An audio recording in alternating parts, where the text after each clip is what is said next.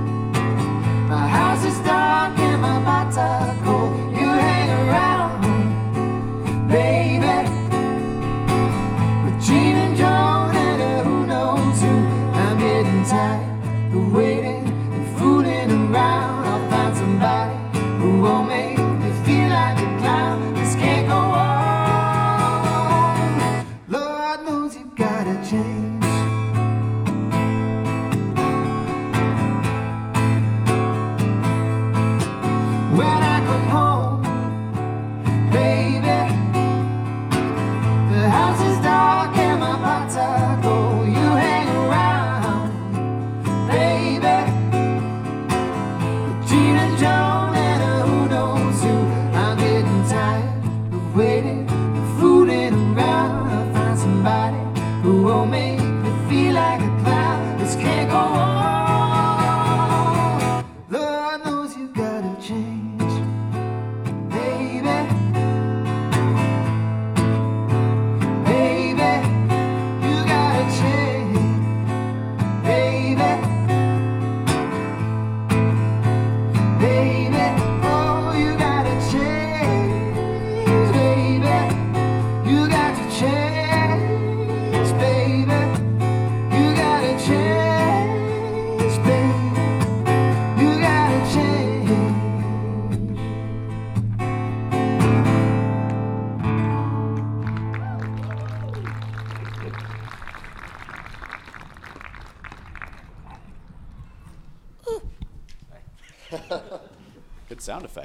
All right. Hey, good morning and welcome to the gathering. Uh, great to see you. My name is Mike Maxwell. I'm a volunteer here at Storyline.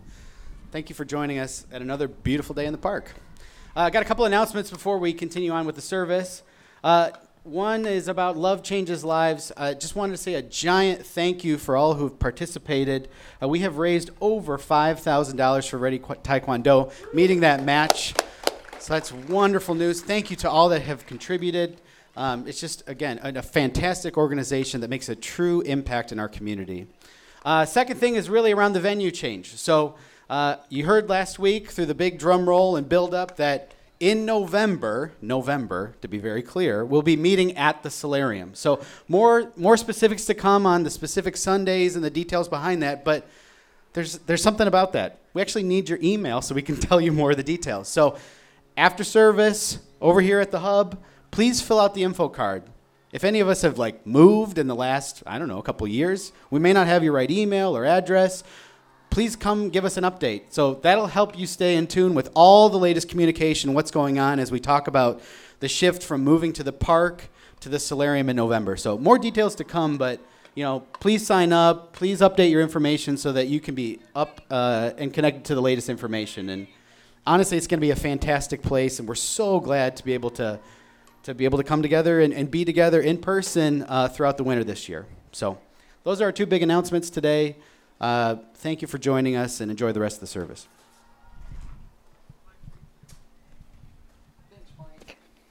Good morning, Storyline. So good to be together. You know what I'm really excited about today? Is it's getting a little chillier, and that means some of us are moving to the middle in the sun here. This is so great. It's no longer half of us over here and half of us over here. I can look straight ahead sometimes too. That's great.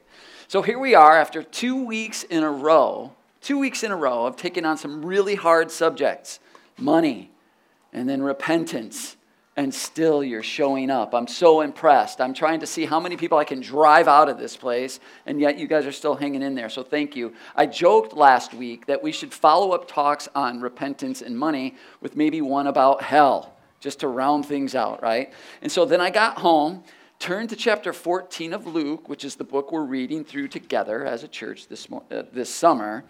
And uh, lo and behold, there's a passage in Luke 14 that is, in a way, about hell. Now, there's other things going on in Luke 14, and so I promptly started to work on a talk about from one of those other sections, right? And then the emails and texts started to roll in from you guys, which they do every week and which I enjoy. And from when I see who they're from, I even read most of them, okay? So, anyways, um, I ended up preparing a talk about hell, okay? Now, here's why. Because um, here's some of the comments that I got from you guys. Here's one Might as well talk about it now, Mike. Another person said, Just get it over with. And a third person said, Well, now you've got me wondering, okay? So, to round out a trilogy of talks that should never be done together, let's dive into hell together, okay? So uh, in Luke 14, Jesus is having a dinner at a Pharisee's house. And they were, um, the Pharisees are the religious elite of that time. They're like the popular kids, right? They drove the coolest camels, they, they wore the latest tunics, they had designer sandals, right? I mean, they, you know who they are. We all went to school with these people, right? And so you know who I'm talking about. And, and, they were, let's put it this way, they were at best like Jesus curious, okay? But really what's happening with the Pharisees is they're trying to undermine Jesus. They're, they're really trying to um, cut him off at the knees in any ways that they can because they see his popularity growing and they're very threatened by this. So the relationship between Jesus and the Pharisees, let's just say it's strained. We'll put it that way, okay? So, anyways, Jesus goes to this dinner at this Pharisee's house. We'll even we'll call it a banquet, right? And someone in the crowd kind of yells out towards in Jesus' general direction, "Blessed are those who eat in the kingdom of God." And it's so often the case with Jesus when somebody makes a comment or asks, asks him a question, he launches into a story, right? Not an answer, but a story. He tells one of his parables. And the, in the, the setting of this parable is in self a banquet. And today, this parable is often called the Great Banquet, the parable of the Great Banquet. And in this parable that Jesus tells, there's a host that invites the elite and the cool kids to come to his home for this big, huge dinner. But these folks all, they refuse to come. Like, nope, not gonna do it. So the host gets upset and he instructs his servants to go out into the world, to scour the earth, and invite everyone from everywhere to join this feast. And it ends, this parable ends with the rich and religious and the refined people being left out.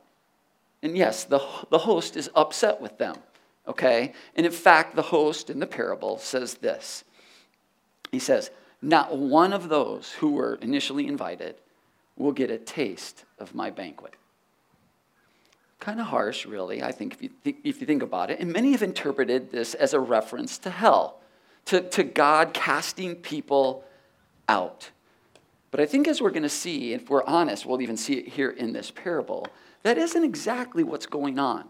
That's not exactly how it works, not in this parable, nor in other references to hell in the Bible. Now, before we jump into all of that, let me just say a few things, okay? And you know that it's a tricky talk when I do my um, disclaimers up front, all right? So I've got a few, again, for the third week in a row, all right? Uh, every week, I prepare a lot for this, okay? Um, somebody once said, okay, Mike, you're giving about a 25 minute talk. You, you, you prepare for about 25 minutes? No, that's not how it works, all right? It's a lot longer than that. It's at least an hour and a half. But anyway, I, um, I prepare every week a lot for this. And then I come out here every morning, every Sunday morning with fear and trembling. I really do.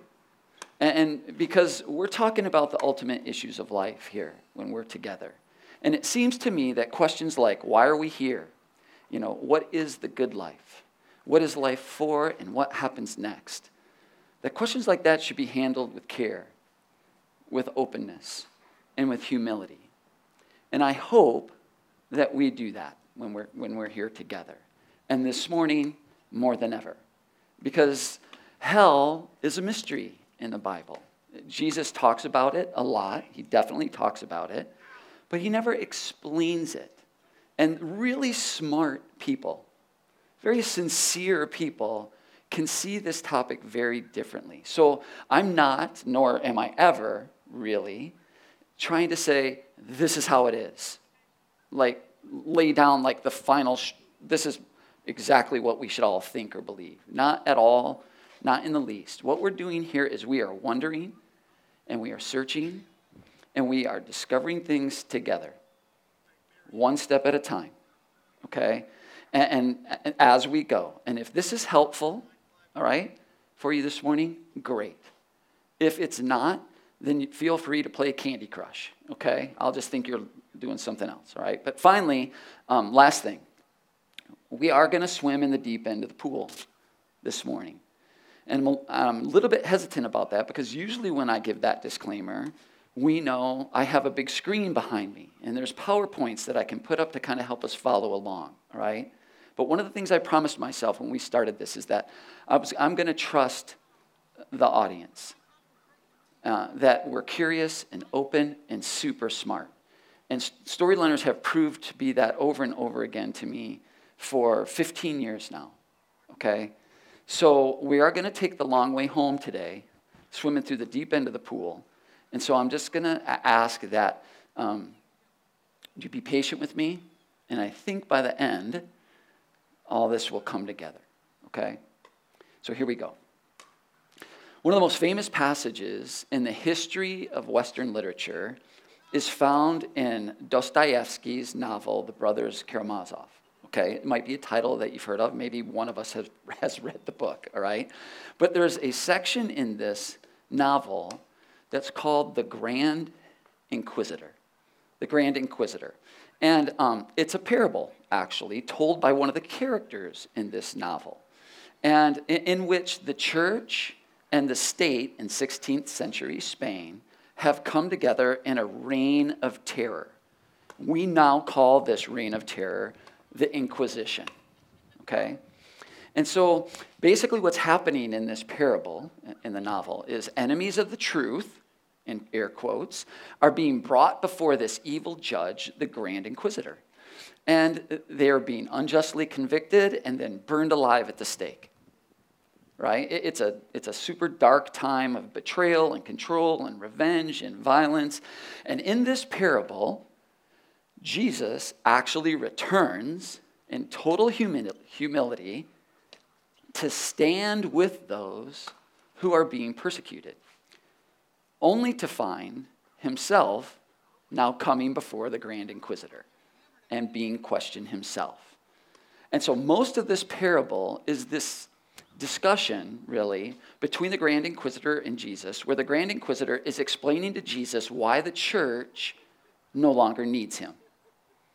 Like, he is no longer necessary, okay? And if you're interested in the state of the church today or the future of the church, it is a chilling passage to read in any book. And I'd encourage you to check it out, okay? Essentially, the, the inquisitor says to Jesus, Jesus, if your gospel should become the norm, we would all lose power. We'd be out of a job, okay? We'd lose all power, we'd, we'd lose all control. So, you need to get out of here. You need to go away. Because if you don't, we're going to burn you at the stake. Okay? It's, it's an amazing passage.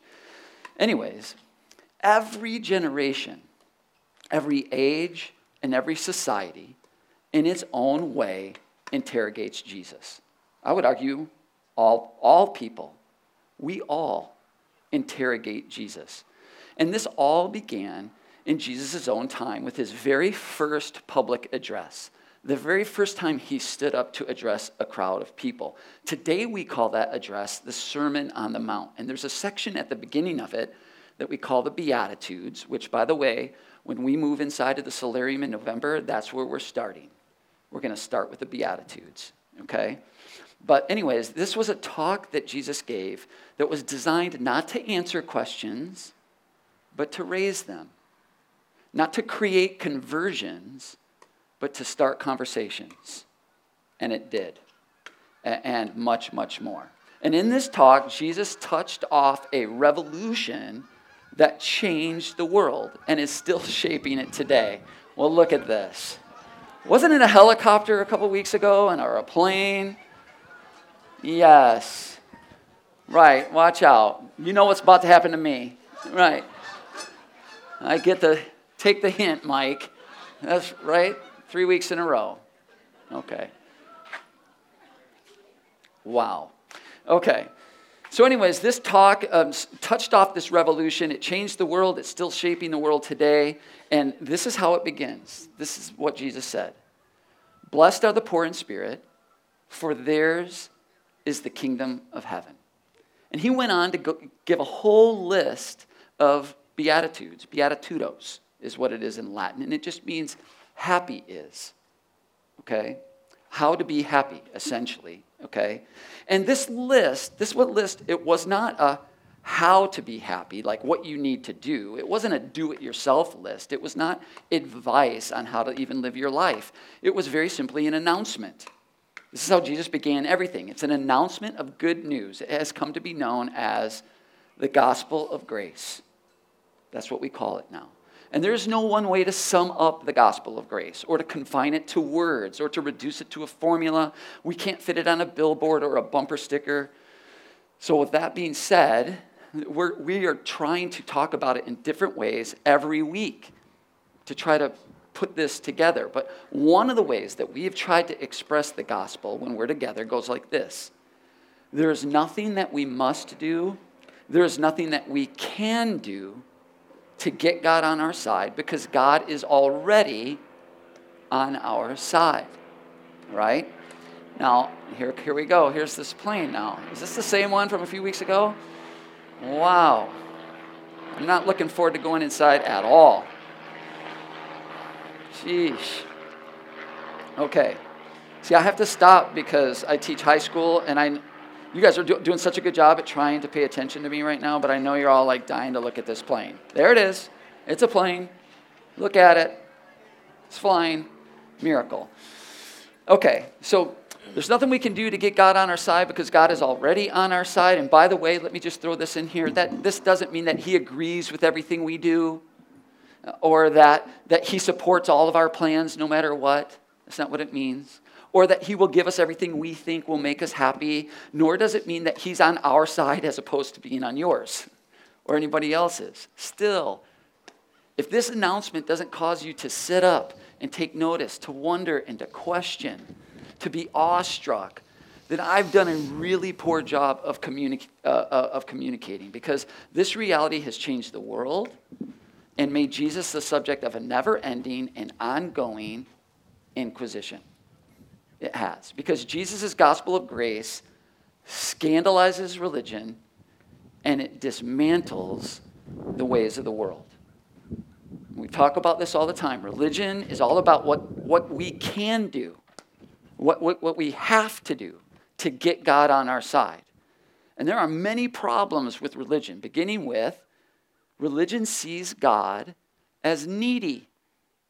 It paints God as needy and us, human beings, as the solution to God's problem, as the solution to what his needs. Like he holds the keys to something we really want, heaven, entrance into heaven, and we hold the keys to something he really wants obedience or praise or whatever, long list, okay?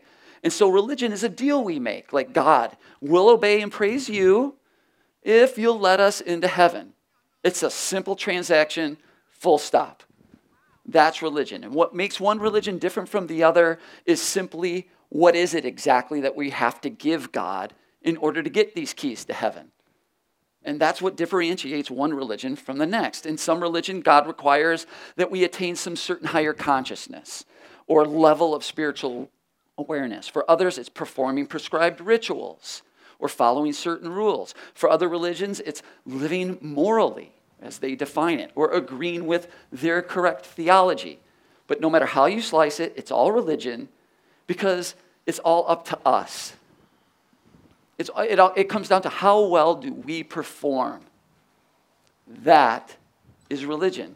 And we say this over and over again Jesus did not come to start a new religion, He came to put an end to that. He came to end religion. So, and the way of the world is simply man's attempt, our attempt to control one another, to control our circumstances and life itself. And so religion just takes that mission of the way of the world to a cosmic level. And really, what religion is at the end is our attempt to control God. That's what it is. So, no wonder when the way of the world or religion is threatened, it unleashes anger and resentment and oppression and violence and war and even worse.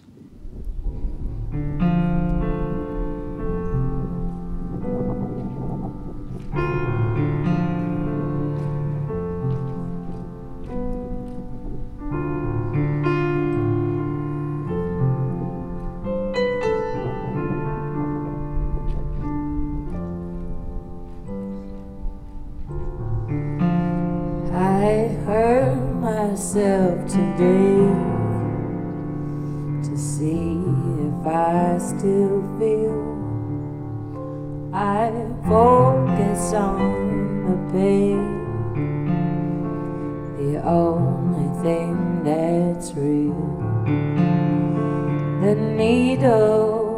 tears a hole the old familiar sting. Try to kill it all away, but I remember everything. What have I become? My sweetest friend. Everyone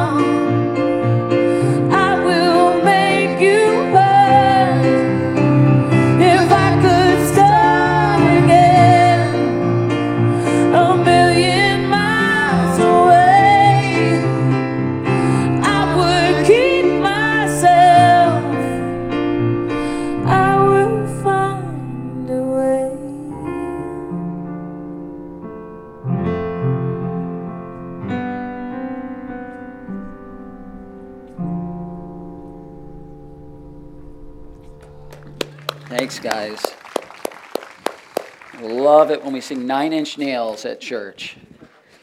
My empire of dirt. That is where the way of the world and religion is leading us. And yet, to threaten it, as Jesus did and as Jesus does, evokes enormous resistance. And all of this coming from his very first proclamation, this announcement that we now refer to the, as the gospel. There's nothing that we must do, there's nothing that we can do. To get God on our side because through the life, death, and resurrection of Jesus, God has made a way for himself to already be on our side. Okay? The question that, that that's begs is what does this gospel mean for us? And so I, I want to consider two of the most common responses to this announcement of the gospel. They're not the only responses. One response is to just ignore it or not think about it. But for people who engage with the gospel, when they hear it, there's two responses. And I think if we look at these two responses, it's going to help us to, make, to see hell, I think, differently. Okay, one reaction we'll call, and I, I'm making this up, I, I made up this name, the magical response or wishful thinking. Okay, the magical response to the gospel goes something like this Cool, God's on everyone's side. That means God's on my side. And if there's nothing that I must do, that's the end of the story. That's the end of the story. Therefore, there is nothing to do. There's nothing to do. There is no hell. Everything and everyone is just magically delicious. Okay? That's the, what we'll call the magical thinking or, or magical response to the gospel.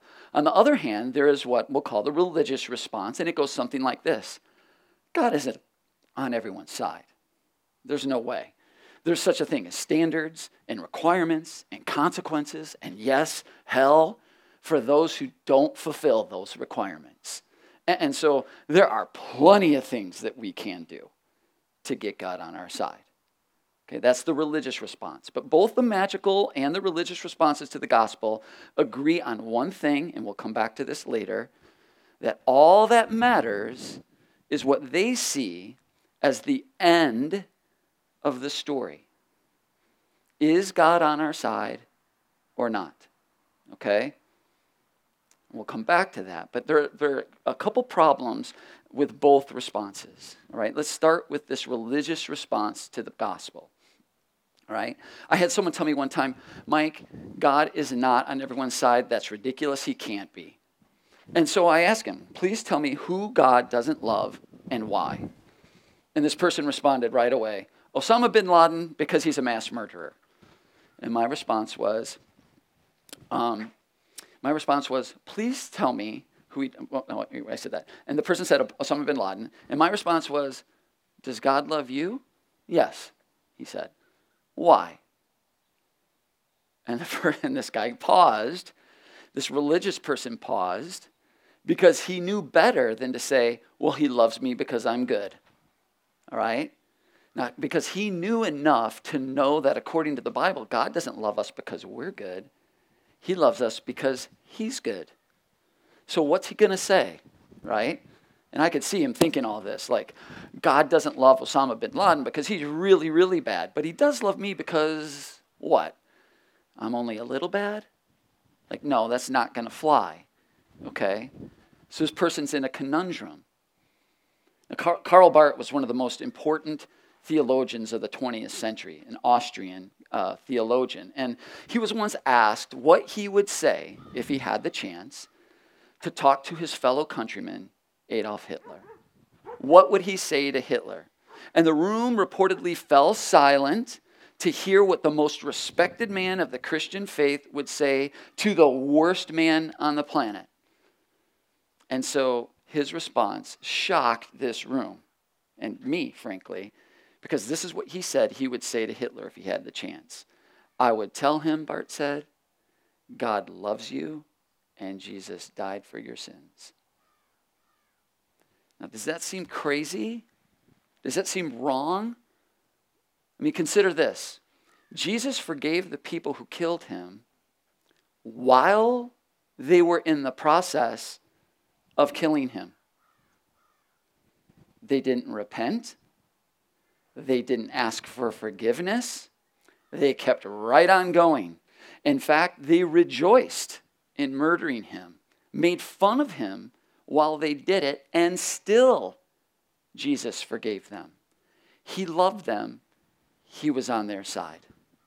That's what I would argue. So, a serious problem with the religious response is that it is clear that Jesus did not come to just start a new religion, like a new and better list of things that we can do. that we have to do to earn God's love, to get God on our side. However, when, we point this out about religion, as you guys know that I often do, right? We must not miss that that can't be done easily. That can't just be done easily because what Jesus replaces religion with, the gospel, is offensive. It's offensive on a number of different levels. Okay, for example, to say there is nothing we must do to get God on our side because God's already on our side, to say that to people who know they're broken, who are left out, overlooked, ostracized, okay, to people who know that they're not as they should be, not as they could be, well, the gospel is good, good news. But to say there's nothing that we can do to get God on our side is offensive to those of us good and decent people who think we're pretty good folks, who have our act together, who've never really messed up too badly. Because folks like that, we think we deserve God's blessing. We think we've earned God being on our side. And it also means that people like that are suddenly lumped in with Hitler and Osama bin Laden as someone who need God's grace as much as anybody else. So that is offensive, right? Now, if this is where the story ended, if this is where the story ended, to those of us who've been wronged, who've suffered at the hands of someone who's done something to us, taken something from us, or someone from us that's precious, the gospel would be horribly, tragically, and incredibly unjust and offensive. But only, only if we assume, as the magical and religious responses to the gospel do, that having God on our side is the end of the story or determines the end of our story. Okay? But what if it doesn't? Remember, in, in Jesus' parable of the, of the banquet, the, the host invited everyone, but not everybody attended. What if God is on our side? What if that invitation is only the beginning of the story? Now, that leads us, I think, to a problem with the magical response to the gospel. Hang with me. I'm hoping this is going to come together, okay? For those who respond to the gospel by saying, oh, if there's nothing that I must do, then there is nothing to do, because everyone will just enjoy eternal life here and now and in heaven. Now remember, both sides share this, this same assumption. All that matters, all that determines the end of our story is is God on our side? The religious response says, no, God doesn't start out that way, but there are things that we can do to get God on our side, to earn the invitation to the banquet. The magical response says, God's already on our side, therefore there's nothing to do. But here's the mistake that both responses are making. And I, and I hope that this is where this begins to come together for us. Neither response to the gospel is taking into account what it is that God is offering us. What eternal life is, what the great banquet entails. Okay, think about it this way What makes heaven heavenly? Have you ever thought about that question? What makes heaven heavenly? What if it isn't the streets of gold or the scenery and the food? You know, Jesus hints at it like this If I, I go to prepare a place for you, so that where I am, there you may be also. Now, this has huge implications for both the religious and the magical responses to the gospel. Yes, yes, the first issue is is God on our side? But that is not the only issue. What stands before each of us now is not is God on our side, because the gospel tells us he is. We are all invited. The question before us, as we saw last week with repentance, is are we on his side? Are we on his side? Will we accept our acceptance? Will we respond to the invitation? Let me put it another way God loves us all as we are, even at our worst, but that doesn't mean that all of us love him. So if eternal life is to be with Jesus, if it grows in a heart and out of a heart that loves God, and if that kind of life, continuing forever, is what we call heaven, then loving God, then it is experiencing the love of God as heavenly. That is the critically important issue.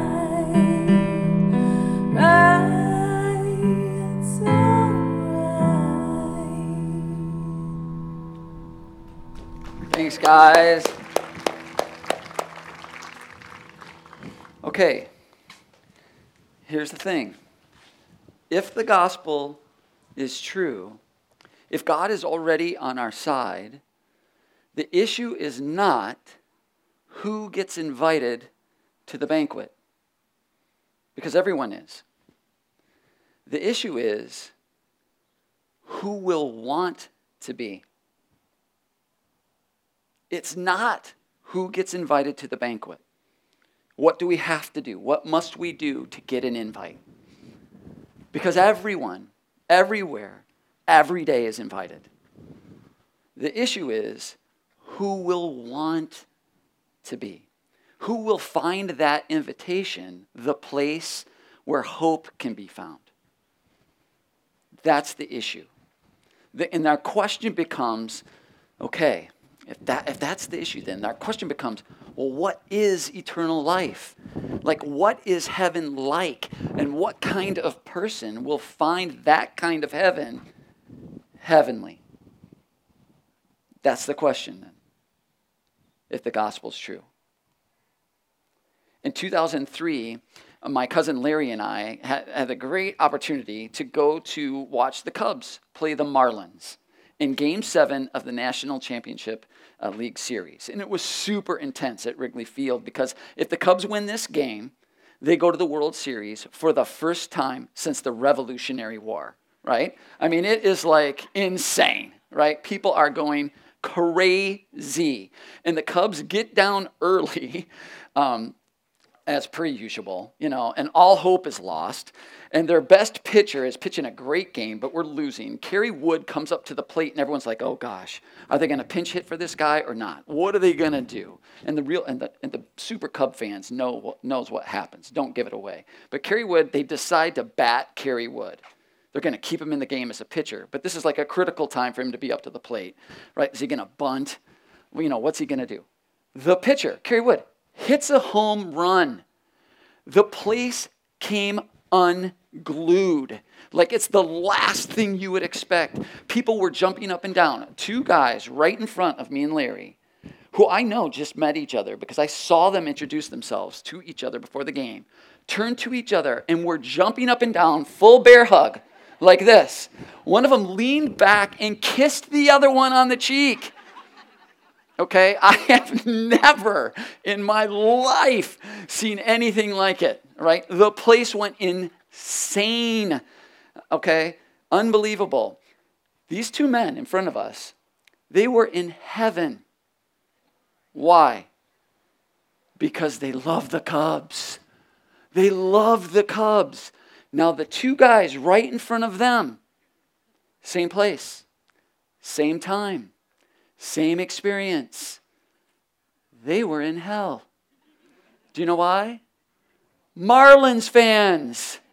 They were Marlins fans. Wrigley Field, heaven for Cubs fans, hell for Marlins fans in that moment. What if heaven is not about the place you're in, but what's in you? What if that is what this is about? What if the love of God in you means that eternal life is within you and wherever you go is heaven? It is heaven. What if it is who you love that makes heaven heavenly or hellish? If heaven is being with God, are we the kind of people who will enjoy heaven when we get there? Now, that's a question to think about. So, our question, what does the gospel mean for us, becomes how do we become the kind of person that loves the God who's already on our side and inviting us in? How do we become the kind of person that wants that?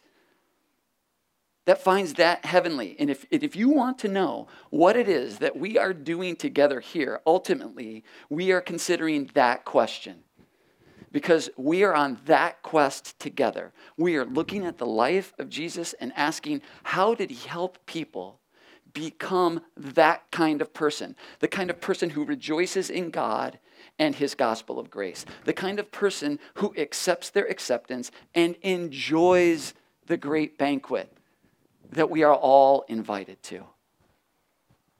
That's the quest we're on together. Now, this, of course, is the subject of a lifetime. I'm not trying to pretend to answer that question right now or ever in one sitting. It's going to take all of us our entire life to figure that out. But here's what we can say Jesus cultivated a community of honest and open, inclusive and curious people. And he created opportunities for them to experience and embody, to, to live in and to live out the grace of God together. That's what we see him doing.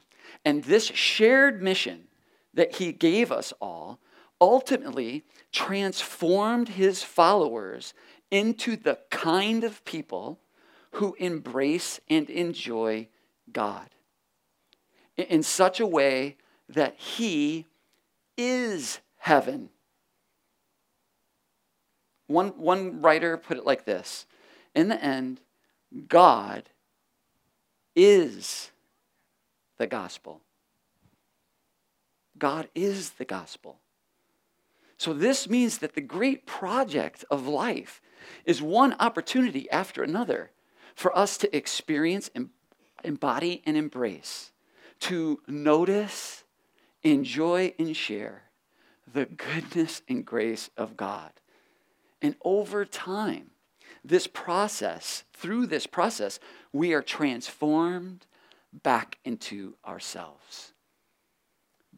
The image of God that lies within each of us is elevated, it grows in us and out of us and through us into the world. And we become the kind of person who finds their ultimate joy not in trying to control life through the ways of the world or to get God on our side through religion, but in helping everyone, everywhere, every day to experience and enjoy that God is already on their side.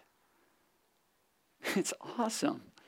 You see, in that parable, we are the servants roaming the earth to invite God's children to his great banquet. And it's on that mission together that we become people who will find heaven heavenly. It's genius. It is beautiful and brilliant. Do you see what Jesus is doing? He's invited us all, and then he said, But it's by sharing that invitation that you will become excited about accepting it. It's so, it just blows my mind. I hope, I, my goodness, that, that, and I pray that, that something stirs in us, that we find that captivating and compelling, that this incredible vision and mission for life that creates not just hope, but a deep sense of purpose and meaning in us, that gives us the courage and the strength to face the ups and the downs of life, the beauty and the tragedy of it, because we have something pulling us forward through it all and beyond it all. That's before us, it's beneath us, and it's beyond us. If being with God and enjoying Him forever is eternal life or heaven, it means that even though there is nothing that we must do or nothing that we can do to get God on our side, there are still things to do within this life, with our life. There are things that we can do and that we must do to get ourselves on His side. So the religious response to the gospel is wrong because God does love everyone as we are at our worst, and He invites everyone to the banquet. That's how it works. That's the gospel. But the magical response that that means everyone will just accept and enjoy that invitation is also wrong because the gospel is not the end of the story, it's just the beginning. It's just the beginning. The commands of God, the restrictions of God, the invitations of God lived in and lived out in our lives, these are not things that we do to earn an invitation to the great banquet of heaven. These are the things that we do to be transformed so that we are able to enjoy it.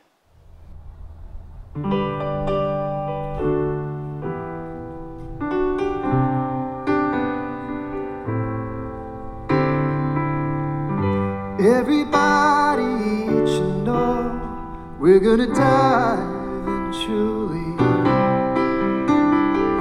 It's no more or less our fault than it is our destiny. So now, Lord. I come to you, asking only for your grace. You know what I've put myself through, all those empty dreams I when my body lies in the ruins of the lies that had nearly ruined me, will you pick up the pieces that were pure and true and breathe your life into them and set them free? And when you start this world over again from scratch, will you make me anew out of the stuff that lasts? Stuff that's purer than gold is, clearer than glass could ever be. And can I be with you? Can I be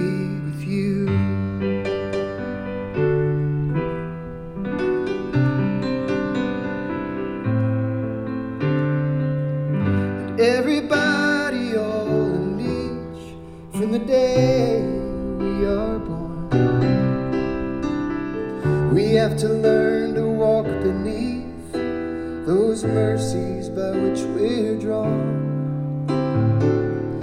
Now we wrestle in the dark with these angels that we can't see. We will move on, although the scars, oh Lord, move inside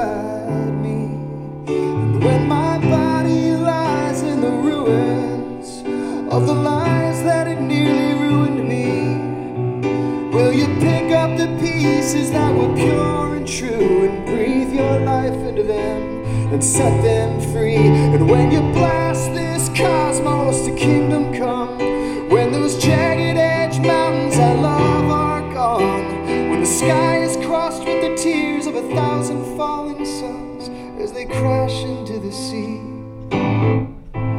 can I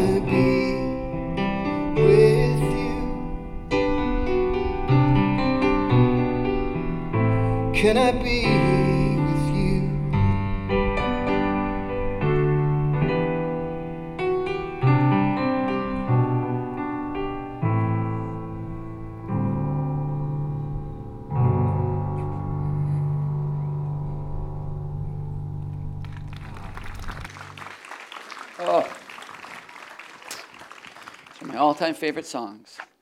I'd like to close this morning with one more story about a banquet. And I only let myself tell this once a year because, um, so if you've been around Storyline for a while, you've heard it before. But I, I only let myself tell it once a year because I could tell it every week. It's absolutely one of my favorite stories because I think it gets to the core of the source and the goal of life. A man passes away, and he finds himself at a spiritual bus stop. And a spiritual bus comes by, and he gets on the bus, and, and this bus takes him to this great banquet hall. And it's beautiful, and it's huge. And he walks in, and it's a big, long table, and it's set with this amazing meal. And there's someone down at the end of the table, and it kind of seems like they might be saying a prayer. And everyone seems to be pretty excited, like, we made it. We're in. And um, this, whatever is happening down at the head of the table, this prayer gets done or whatever. And everyone at the table instantly realizes at the same moment that they have this amazing meal in front of them and they have no elbows. So there's no way for them to eat. And all hell breaks loose as people realize, oh my gosh, we're in hell. And the guy gets up, he's like, I cannot believe the difference between heaven and hell is elbows. This is ridiculous. So he runs out, he gets back on the bus, and he goes, Get me the hell out of here. And the guy says, There's only one other place to take you. And the spiritual bus driver takes him off to a second banquet hall. Looks exactly like the first one. He walks in, looks exactly like the same table, same meal in front of him. And this guy's like, This is after all of this, it comes down to elbows.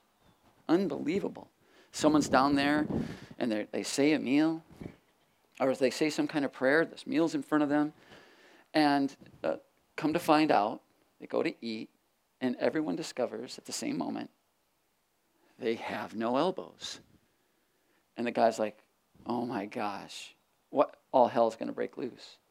And everyone at this banquet table does something remarkable. They start to take the wine and they pour it into cups. And they start to cut the food. And then they turn to one another and feed each other. And the guy realizes right then that all heaven has broken loose in this place. As people calmly and joyfully love and serve and feed each other. And he realizes that what made the first banquet hall hell is the same exact thing that made the second one heaven. It wasn't the place the people were in, it's what's in the people. It was love in them that made it heaven, and the lack of love that made it hell. God loves us, each and every one of us. He is on our side. That is the beginning of the story. The end of the story is are we on His? Let, let me put it this way Do we love love? Do we love loving? Because if we don't love love, we're going to hate the banquet of heaven. We might even call it hell. Let's pray. Jesus, we thank you for this time in this place and this opportunity to be together in this beautiful setting. We thank you for bringing us together, for inviting us to walk through this life together, to explore what it looks like to accept our acceptance, to invite others in to your great banquet. And we thank you for loving us as we are, for accepting us at our worst, and for inviting us to your great banquet of eternal life that begins here and now and continues forever in heaven. And we thank you that our transformation isn't just left up to us or to our own power and performance, but you actually accomplished that in us through your grace. God, I pray that you give us the faith and the trust and the courage to let that happen in us. Give us the faith and the courage to trust in you and your ways so that we will be transformed into ourselves, into your image in us, into those who love to love, and bring that eternal life, that heaven with us wherever we are. I pray that as we leave this morning, you would help us to grow and remain open alert, expectant, and dependent on you. It's in Jesus' name we pray. Amen. Thanks so much for coming, folks. It's great to see you. We'll see you next week.